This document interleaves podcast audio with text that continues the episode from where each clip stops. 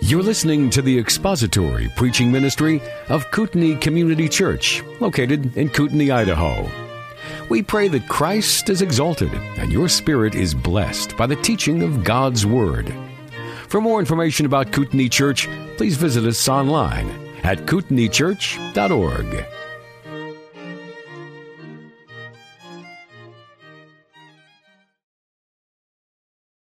And that you have brought us here this morning for the purpose of looking at your word and understanding it and growing in it. We ask that you would remove from us all distractions and allow us now to focus upon you and upon your word and what it means to us. And we pray your blessing upon this time of teaching and our obedience to your word. We ask this in Jesus' name. Amen. You have probably heard the saying or the statement, the proverb that's common amongst us, that somebody is so heavenly minded that they are of little earthly good. Have you heard that sentiment expressed? What we mean by that usually is that somebody ends up spending so much time thinking about heaven or thinking about spiritual things or meditating upon Scripture that they're of no use to us otherwise in the world, because they use up all of their mental capacities and their mental energies thinking about heaven and spiritual things, and they don't put any of it into living their day-to-day lives and actually making a difference. Have you ever said that, that somebody is so heavenly minded they're of little earthly good? I will confess to you, I have said that. I've said that back at a time when I didn't know any better. And now I have come to the understanding and the realization that although the proverb might be catchy, it might be cute, it is anything but true or biblical. Do you know what is true and biblical? The more heavenly minded you are, the more earthly good you are.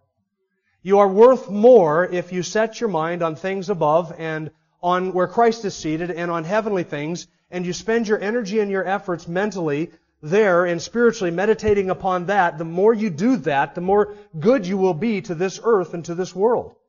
Think back through church history and ask yourself, who are the men and the women who have cared for the ill and built orphanages and hospitals and soup kitchens and provided food for people who don't have food? Who are the people who give to charity and invest their time in improving the lives of people all over the world?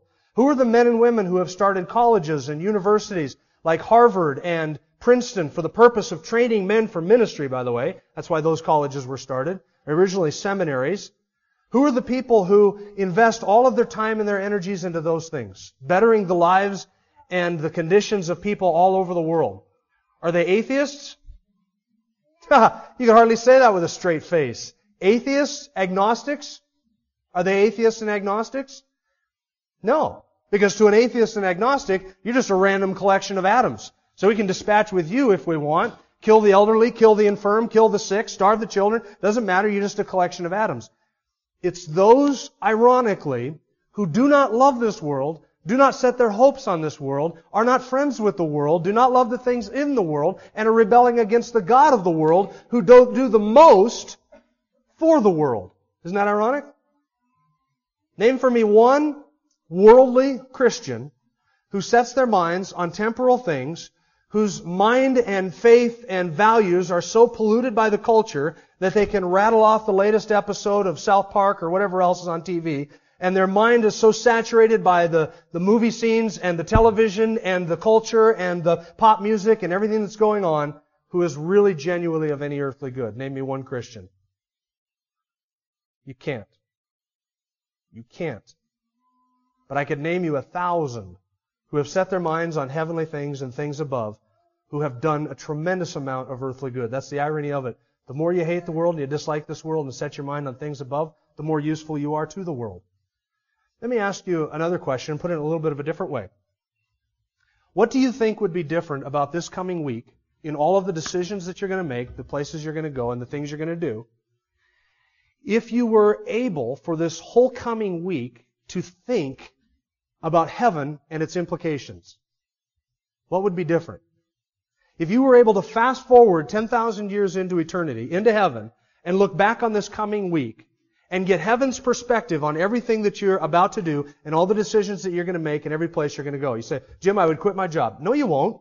No, you wouldn't, because your vocation and your job is your calling from God. And that's how God is glorified through you, serving your neighbor through your vocation, doing all that you do to His glory. You wouldn't quit your job, not if you had heaven's perspective. You might view your job from heaven's perspective then and realize, I shouldn't quit.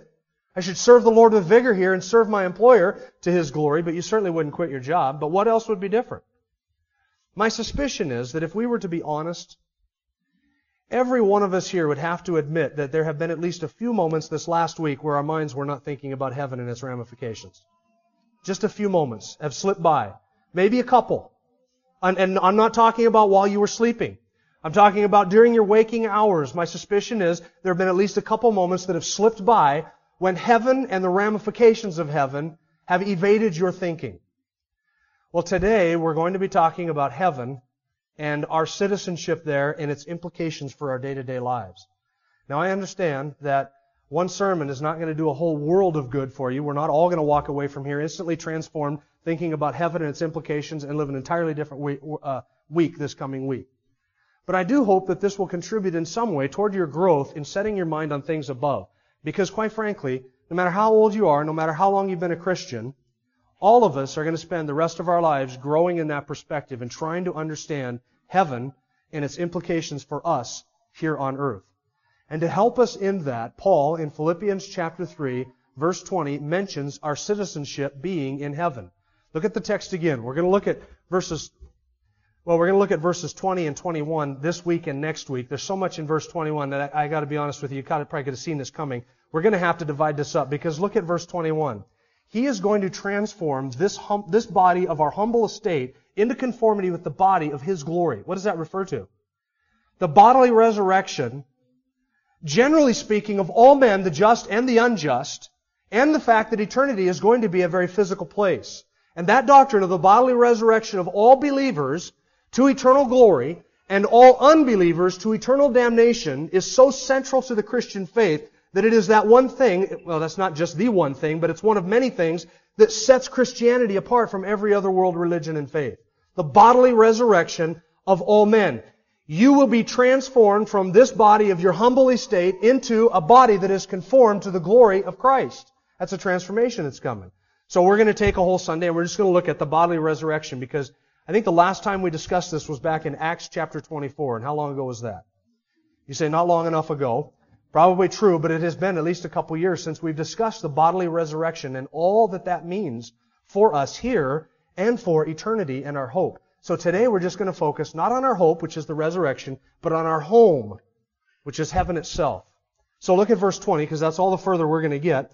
Verse twenty, for our citizenship is in heaven. I want you to stop there for just a second. Keep your eyes on the text. There's something about that phrase that irritates me, and it annoys me. Would anybody like to take a guess at what it is? For our citizenship is in heaven. You're going to say, Jim, you are a nitpicker, if there ever was a nitpicker. Do you notice? Anna, you want to take a shot at it? The H is not capitalized. Heaven is not capitalized. Whether you're reading a King James, a New King James, an N A S B, or an N A, any one of the alphabet soup Bible translations, whatever one you're reading, the heaven is not capitalized. And I ask myself, why is heaven not capitalized? It's a place, isn't it? It certainly is a place. We capitalize Sandpoint, we capitalize Cleveland, we capitalize Spokane. Why do we not capitalize heaven? Heaven is a proper noun, and it refers to an actual place. Do you understand that there are people who are there? Do you understand that there are physical creatures who are there, who have physical form? Do you understand that even Jesus is there, and in a physical body, I might add, in a body that can walk, in a body that can handle things, in a body that can eat and can drink and can wear clothing, His body is just as physical or more so than the seat that you're sitting in, the Bible that you have on the, in your lap, or even the walls that surround us. It is a physical place. It's not an idea, it's not an allegory, it's not a metaphor, it's not a spiritual symbol for some other ethereal, mental, imaginary sphere. It's none of that. Heaven is a place. There are people there, there are angels there, God is there, that is His place.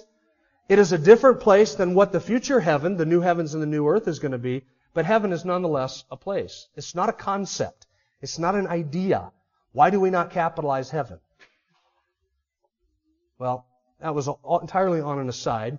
There was no extra charge for that. Just keep in mind you get what you pay for. Our citizenship, chapter three, verse twenty says, is in heaven. Now, if you're reading the King James, and many of you are, it says, our conversation is in heaven. The word conversation, back in sixteen eleven, kind of had the idea of behavior or walk, and the King James uses that for conduct, our behavior, our walk, our conduct, how it is that we live. And so the King James translates that, our, our conversation is in heaven. The word is polytuma, polytuma, polis, from the word for city or state, from which we, we use that like metropolis, has the idea of a city or state. In Paul's day, or before Paul's day, it was used of, of political activity or having activity in political affairs or the administration of a city. Later on, the word, that noun, came to be used of those who conducted the political activity of a city. And by Paul's day, the word had come to just simply mean a commonwealth, a state, a homeland, a country, a place of where your citizenship was registered. And so it's a very, even though it's a key idea in the passage, it's a very difficult word to sort of translate into the English language because it, it has the idea of im, it having implications in our behavior, but it's not strictly speaking of just our behavior. It's wrong to say that the conducting of our daily affairs is in heaven. It's not. And that's Paul's point. The conducting of our daily affairs is right here, is it not? You live, you breathe, you exist in this sphere of sin and death amongst unbelievers in a realm that is going to perish. It is a very temporal, very transient realm, but this is where you exist and this is where you live, even right now. It's not our conversation, our behavior that is in heaven. Friends, it is our citizenship which is in heaven. Heaven is our homeland. Heaven is our country. Heaven is the place where my name is enrolled. I'm a citizen there. That's the idea. Now, the fact that my citizenship is in heaven has implications for my conversation down here. It has implications for my walk and how I conduct myself and how I live. And that's what we're going to be looking at this morning. What are the implications of this fact that my citizenship is in heaven? Over in chapter one, Paul's already alluded to this in the book of Philippians. Over in chapter one, and I want you to notice it because it was only a couple of weeks when we were, ago when we were back in chapter one, so you probably already remember this, but for those of you who may have missed that Sunday, I'll remind you of this. Chapter one, verse twenty-seven, Paul says, only conduct yourselves in a manner worthy of the gospel. The word conduct is the verb form of this word for citizenship. It's polytuomai, which means to live in a manner that is worthy of your citizenship. Now, I think Paul used that term in chapter one, verse twenty-seven, because he knew that later on he was going to lay this on us, not implicitly but explicitly. Your citizenship is in heaven. That's why we conduct ourselves in a manner that is worthy of the gospel. Because when we do that, we are living in light of the fact that right now, as we sit here, as I speak and as you listen, our citizenship exists in heaven. Capital H, heaven. An actual place, not an idea, but a place where I am enrolled as a citizen. Paul says that we are to conduct ourselves in a manner that is worthy of that citizenship that we enjoy, which is in heaven. Now, it's interesting that these, this word, polytuomai and polytuma, is only used in Philippians. You know why that's significant? This idea of citizenship doesn't come out in any of other Paul's epistles. He doesn't use this sentiment. He does to the Philippians, and here's why. In forty-two B C, Octavian, the emperor, granted full citizenship rights to the city of Philippi because Philippi had been instrumental in gaining a victory for the emperor. And so since that city had been instrumental in gaining a victory for the emperor, the emperor bestowed on it citizenship rights. Now here's what that meant for the city of Philippi. What that meant was the city of Philippi was basically governed and ruled and behaved as if it were on Italian soil, even though it was in Macedonia. So it was a long ways away from the city of Rome, but its structure as a government with its magistrates and its courts and all of that was modeled after Rome.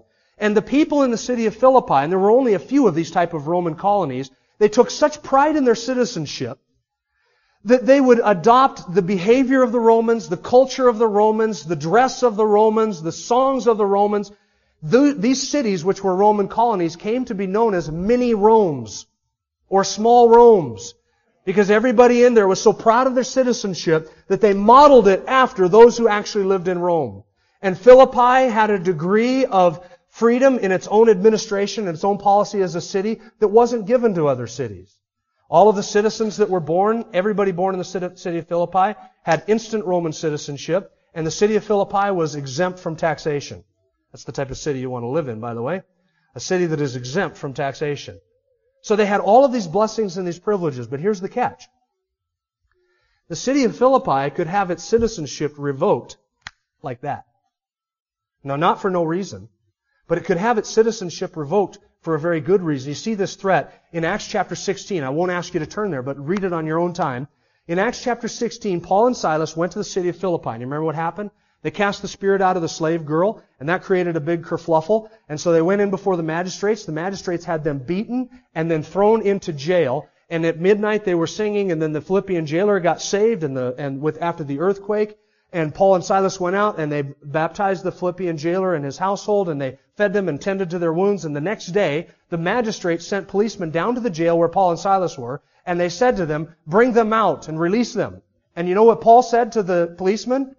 He said, "They have beaten us publicly, men who are Romans, without any trial. And now they want to just let go of us secretly? No, no. You have them come down here and release us themselves." And so the policemen went back to the magistrates, and they they relayed these words of Paul and Silas to the magistrates. And you know what the magistrates did? They started to hyperventilate. It's my paraphrase. It says that they were greatly afraid. Why? Because they had publicly shamed a Roman citizen and beat him without trial and put him in jail. And you know what that meant for the city of Philippi? If Paul wanted to make an issue of it, he could have had the entire city's citizenship privileges, status as a Roman colony, revoked. Because Rome did not take kindly to its citizens being mistreated by anybody in any way at any time. And they were terrified. So the implications for a citizen in Philippi was you always wanted to conduct yourself in a manner that was worthy of citizenship, because you were directly answerable to the emperor, and you didn't want to do anything as an individual which might bring shame or reproach or negative consequences upon the whole group of citizens in your city. So the conduct was always very tightly regulated, and everybody had that incentive to conduct themselves as citizens. Now you see the implications that Paul obviously lays out when he says this to Philippi. They would understand this, and here's what they would under, have understood. Even though we live here in the city of Philippi, our citizenship is in Rome. Right? Some of them had never even been to Rome, but that's where their citizenship was. And so they understood, even though I live here, I need to behave myself as if I were in Rome, directly answerable to the emperor himself. So having your citizenship in heaven is the exact same thing. In parallel fashion, you live right here, in this fear and death, surrounded by unbelievers, surrounded by death and decay and destruction, and everything that's going to be burned up eventually. You live here on earth in this transient and temporal place, but you always know my citizenship, even though I've never been to heaven, my citizenship is there. And it's an actual place, capital H, heaven. You realize you could go there today. That's how much of a place it is. You could go there today, just like you could go to Spokane today. The difference is you can come back from Spokane. You can't come back from heaven. But it's an actual place. Now, what is the significance of heaven itself? Let me flesh out a few of the significant elements of, of having our citizenship in heaven. First of all, friends, Jesus said, "This is not our home. If you were of the world, the world would love you. But because you're not of the world, but I chose you out of the world, therefore the world hates you." This place is not your home. You're just a pilgrim. You're just passing through. You're an alien. Hebrews says you're an exile and a stranger here. Peter says you're a royal priesthood, a holy nation, a people for God's own possession. He has called you out of darkness so that you can proclaim the excellencies of His light. And as such, you are no longer of this world. We do not belong to this sphere. That's significant. It's also significant that my name is enrolled in heaven. Do you understand that? Look at Philippians chapter four, verse three, just a couple of verses down from where we're at, actually. Paul says, "Indeed, true companion, I ask you also to help these women who have shared my struggle in the cause of the gospel, together with Clement also and the rest of my fellow workers whose names are in the book of life." Right now, in heaven, that real place, there is a book in which your name is written down. And the names of all of God's redeemed and all of God's elect is written in that book. And my name is among them.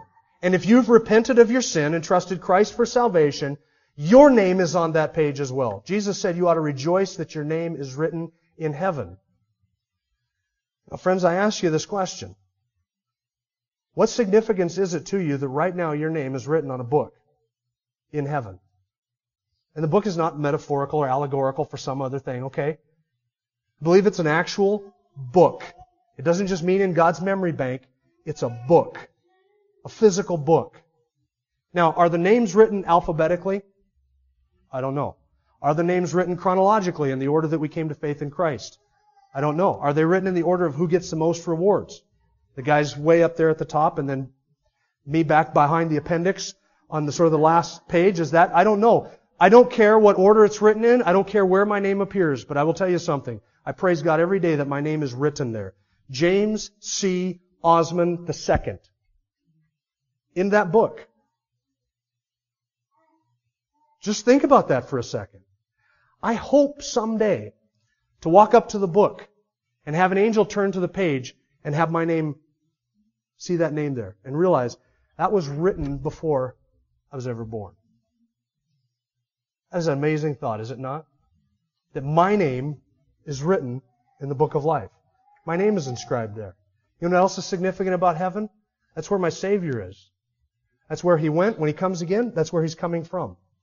On top of that, all of the saints are there who have gone on ahead of us. Some of you sitting here today have lost friends and loved ones, husbands or wives, children or parents or spouses or family members. There have been, all of us here have lost people from our own congregation who have already gone on ahead to be with the Lord. They've already gone there. All of them are there. They're there in that physical place. In heaven, that's where all my family is. Not my physical family, my spiritual family, my brotherhood, the saints that have come gone before.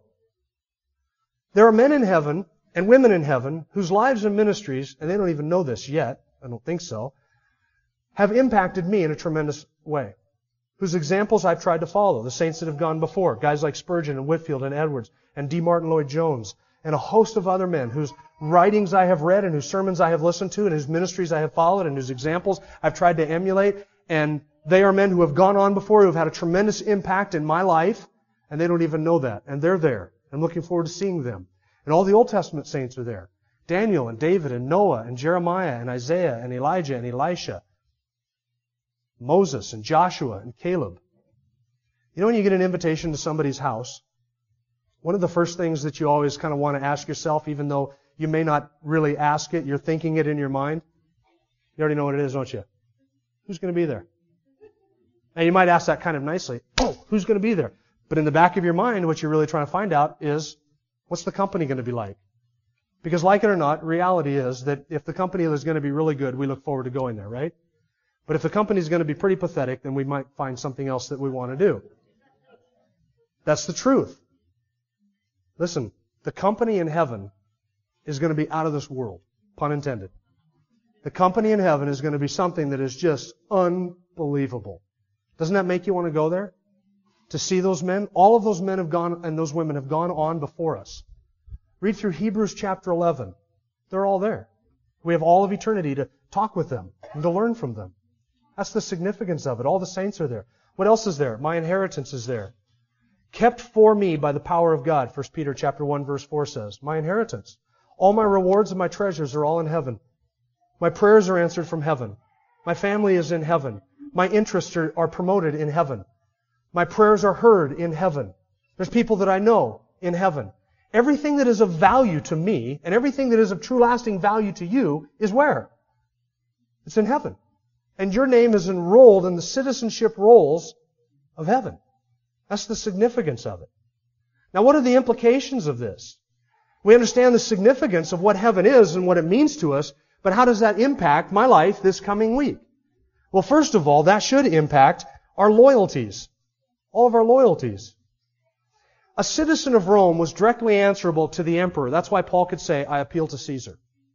Because he knew that at any time, if he felt that injustice was being done, he could appeal directly to the emperor. The same is true with us. Our loyalty is with the emperor of our home country, the King of Kings, the King of our homeland, who is Jesus. And so we give our answer to Him. And we appeal to Him. And our loyalty is with Him. I'll be honest with you about something. Even though this coming week has July fourth It's probably the biggest day of this coming week. I want you to know, I'm as patriotic as red, white, and blue, and apple pie, and mom, and baseball, and all that stuff. But my loyalties do not rest with this country. In the ultimate sense. I'm a patriotic individual. I, I can't sing the, the Star Spangled Banner without tearing up and crying like a little girl who just won a beauty pageant. I can't do that. I, I get I get tears in my eyes when I salute the flag. I'm a, I love this country. I love everything this country stands for. I love the history of this country. I love the men who have bled and died to give us this country. I love the fourth of July. There is nothing to me like the smell of barbecued hamburgers and burnt gunpowder and singed hair all together on the same day. That is a blessed thing to me, and I love it. And I wish somebody would come up with a candle that sort of put all of those smells into one, and it, you could call it fourth of July. The the the holiday means a tremendous amount to me. I love it, and I look forward to it every year. But my loyalties don't rest here. This is not my home. And this may strike some of you as appalling, but I've got to be honest with you. The longer and longer I live, the less and less I care. Doesn't mean I don't vote. Doesn't mean I'm not active. Doesn't mean I don't promote righteousness and truth. But the less and less, ultimately, I really care. This is not my home. My hope is not here. If my hope were here, I would be crazy. I would be crazy at what I see going on. It must affect our loyalties. I am loyal, and you must be loyal to Jesus Christ and the home country above all else. Everything else serves that loyalty, that single-minded focus. Second, it also affects our conduct. What does it mean to conduct yourself as a citizen of heaven? It's really a simple thing. More difficult really to live and apply than it is to understand, but it's basically this. Is immorality and lying and thieving and gossiping and slandering characteristics of heaven? Then neither should it be among God's people, the citizens of heaven. Do citizens of heaven look at pornography? Do citizens of heaven lust? Do citizens of heaven lie and gossip and steal from their employer and lie to their government and lie to their spouse or lie to their employer? Citizens, does that go on in heaven? If it doesn't go on in heaven, it ought not to go on on earth among the citizens of heaven. If Jesus Christ is worshipped there, He ought to be worshipped here. If Jesus Christ is honored there, He ought to be honored here. If He is spoken of well there, He ought to be spoken of well here. That is how a citizen of heaven lives. A citizen of heaven lives his life in all of his moral and ethical and outward conduct toward believers and toward God as one who is fit for the kingdom of heaven. That's how a citizen of heaven lives. So you conduct all of your life in light of heaven, living like you're a citizen of heaven. Why? Because you are. So you live like a citizen of heaven. It affects our conduct. It also affects our relationships.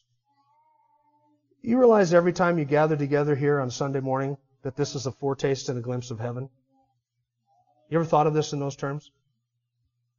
You say, this is a pretty sick foretaste of heaven. It might be, but it is a foretaste of heaven nonetheless. Polluted by sin as it is, yeah. Polluted by imperfection as it is, yeah. With all of the sin that comes with us because we're all sinners gathering together in a place as a group of sinners, but as a group of God's people.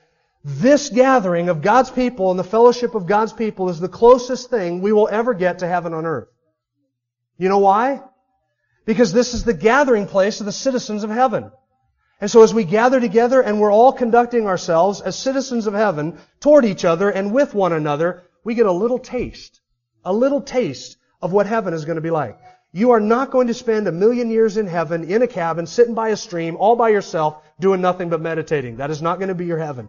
Heaven is the gathering of God's redeemed, the gathering of the elect people of God. And when you gather together here as His redeemed, you are just gathering together and getting a taste of what eternity is going to be like.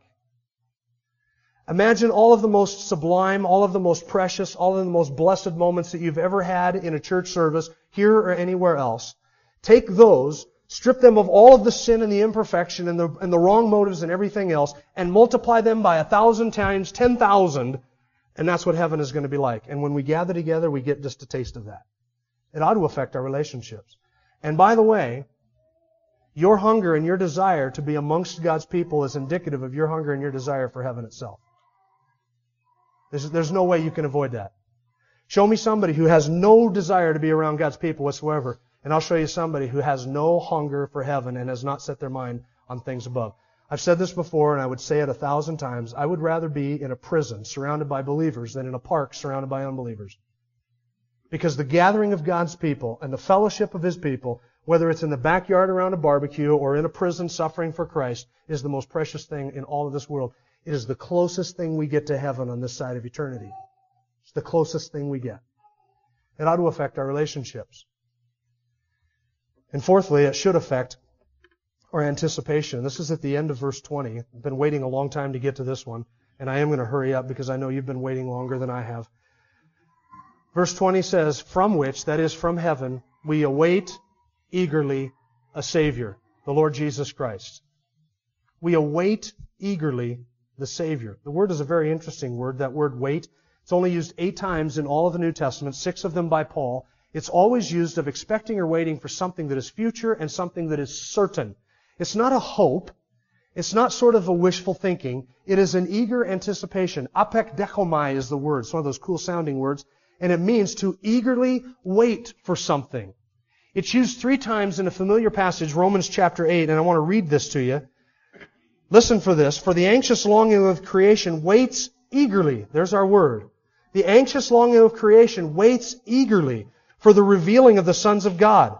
For the creation was subjected to futility, not willingly, but because of Him who subjected it, in hope that the creation itself also will be set free from its slavery to corruption into the freedom of the glory of the children of God. And this looks forward to verse twenty-one of Philippians chapter three.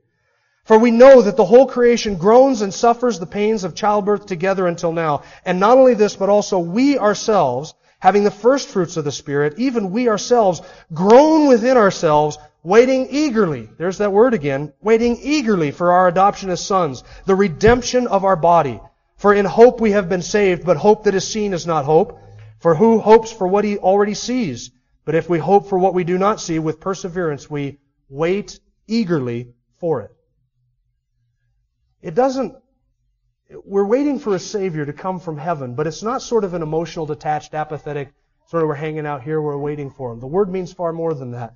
The word means an intense anticipation for something, and at all but one time in the New Testament is used for something that is still future to us, the return of the Lord Jesus Christ, when He will be revealed in glory. When He comes back with the voice of the archangel and the trumpet of God, and the dead in Christ are raised and our bodies are transformed, when this mortality puts on immortality and death is swallowed up in victory, that's what I'm waiting for. That's what we eagerly anticipate. And listen, if your citizenship is in heaven, and if you're conducting yourself in a manner that is worthy of your citizenship, then you cannot but help waiting for your Savior and wishing that that day would come. I'll be honest with you. As much as I love living, as much as I love being with my wife and my children, as much as I love being with you, I can't wait for this mess to get wrapped up. And I'm not just talking about this sermon. I'm talking about everything in life. All of the sin, all of the depravity, all of the wickedness, everything that goes with this world. I want it all to be wrapped up. And if I were the Lord, I would wrap it up by this afternoon. But He is patient, and He is loving, and He is kind, and He is not willing that any of His people should perish, and so He is long-suffering toward us. Far more long-suffering than I would be. But we wait, and we wait, and we wait eagerly, eagerly. Our citizenship affects our relationships with each other, our conduct out in the world, our expectation and our loyalties, and our, our anticipation of what is about to come and what is going to happen.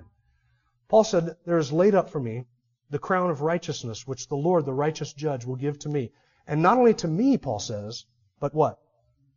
To all those who have loved His appearing. To all those who have loved His appearing. Now I ask you, do you love the appearing of our great God and Savior, Jesus Christ? He may come this week. But if He doesn't, my name is still written in heaven. Now, although my citizenship is in heaven, although my spiritual family is in heaven, the saints are there, my Savior is there, my inheritance is there, my blessings are there, my rewards are all there, all my expectation is there, and what I'm waiting for is right there, and I'm waiting for it to come here. I have one massive problem. Flesh and blood cannot inherit the kingdom of God. Something has to happen to this corpse before I can go to my home country. That's what verse twenty-one is all about. Something has to happen to this before I can go there. And we're going to look at what that is next week. Let's bow our heads and pray. Our Father, we thank you for the confident hope that we have of the resurrection. We thank you that our names are written in heaven and that you will not blot us out from the book of life. That is your promise to us. Thank you that we are secure. Thank you that we are redeemed. Thank you that you have purchased us with the precious blood of Jesus Christ. We long and look forward to that day when your name will be vindicated, when righteousness will rule and reign, when truth will triumph, and when you will set us free from this realm of sin and death. Death for us, Father, is not something that we ought to dread or be terrified of. It is something that opens to us the door of eternity. And we are grateful that we have that hope and that confidence, and we are thankful that you've given it to us in Jesus Christ. It is in His name and to His praise and glory that we pray. Amen.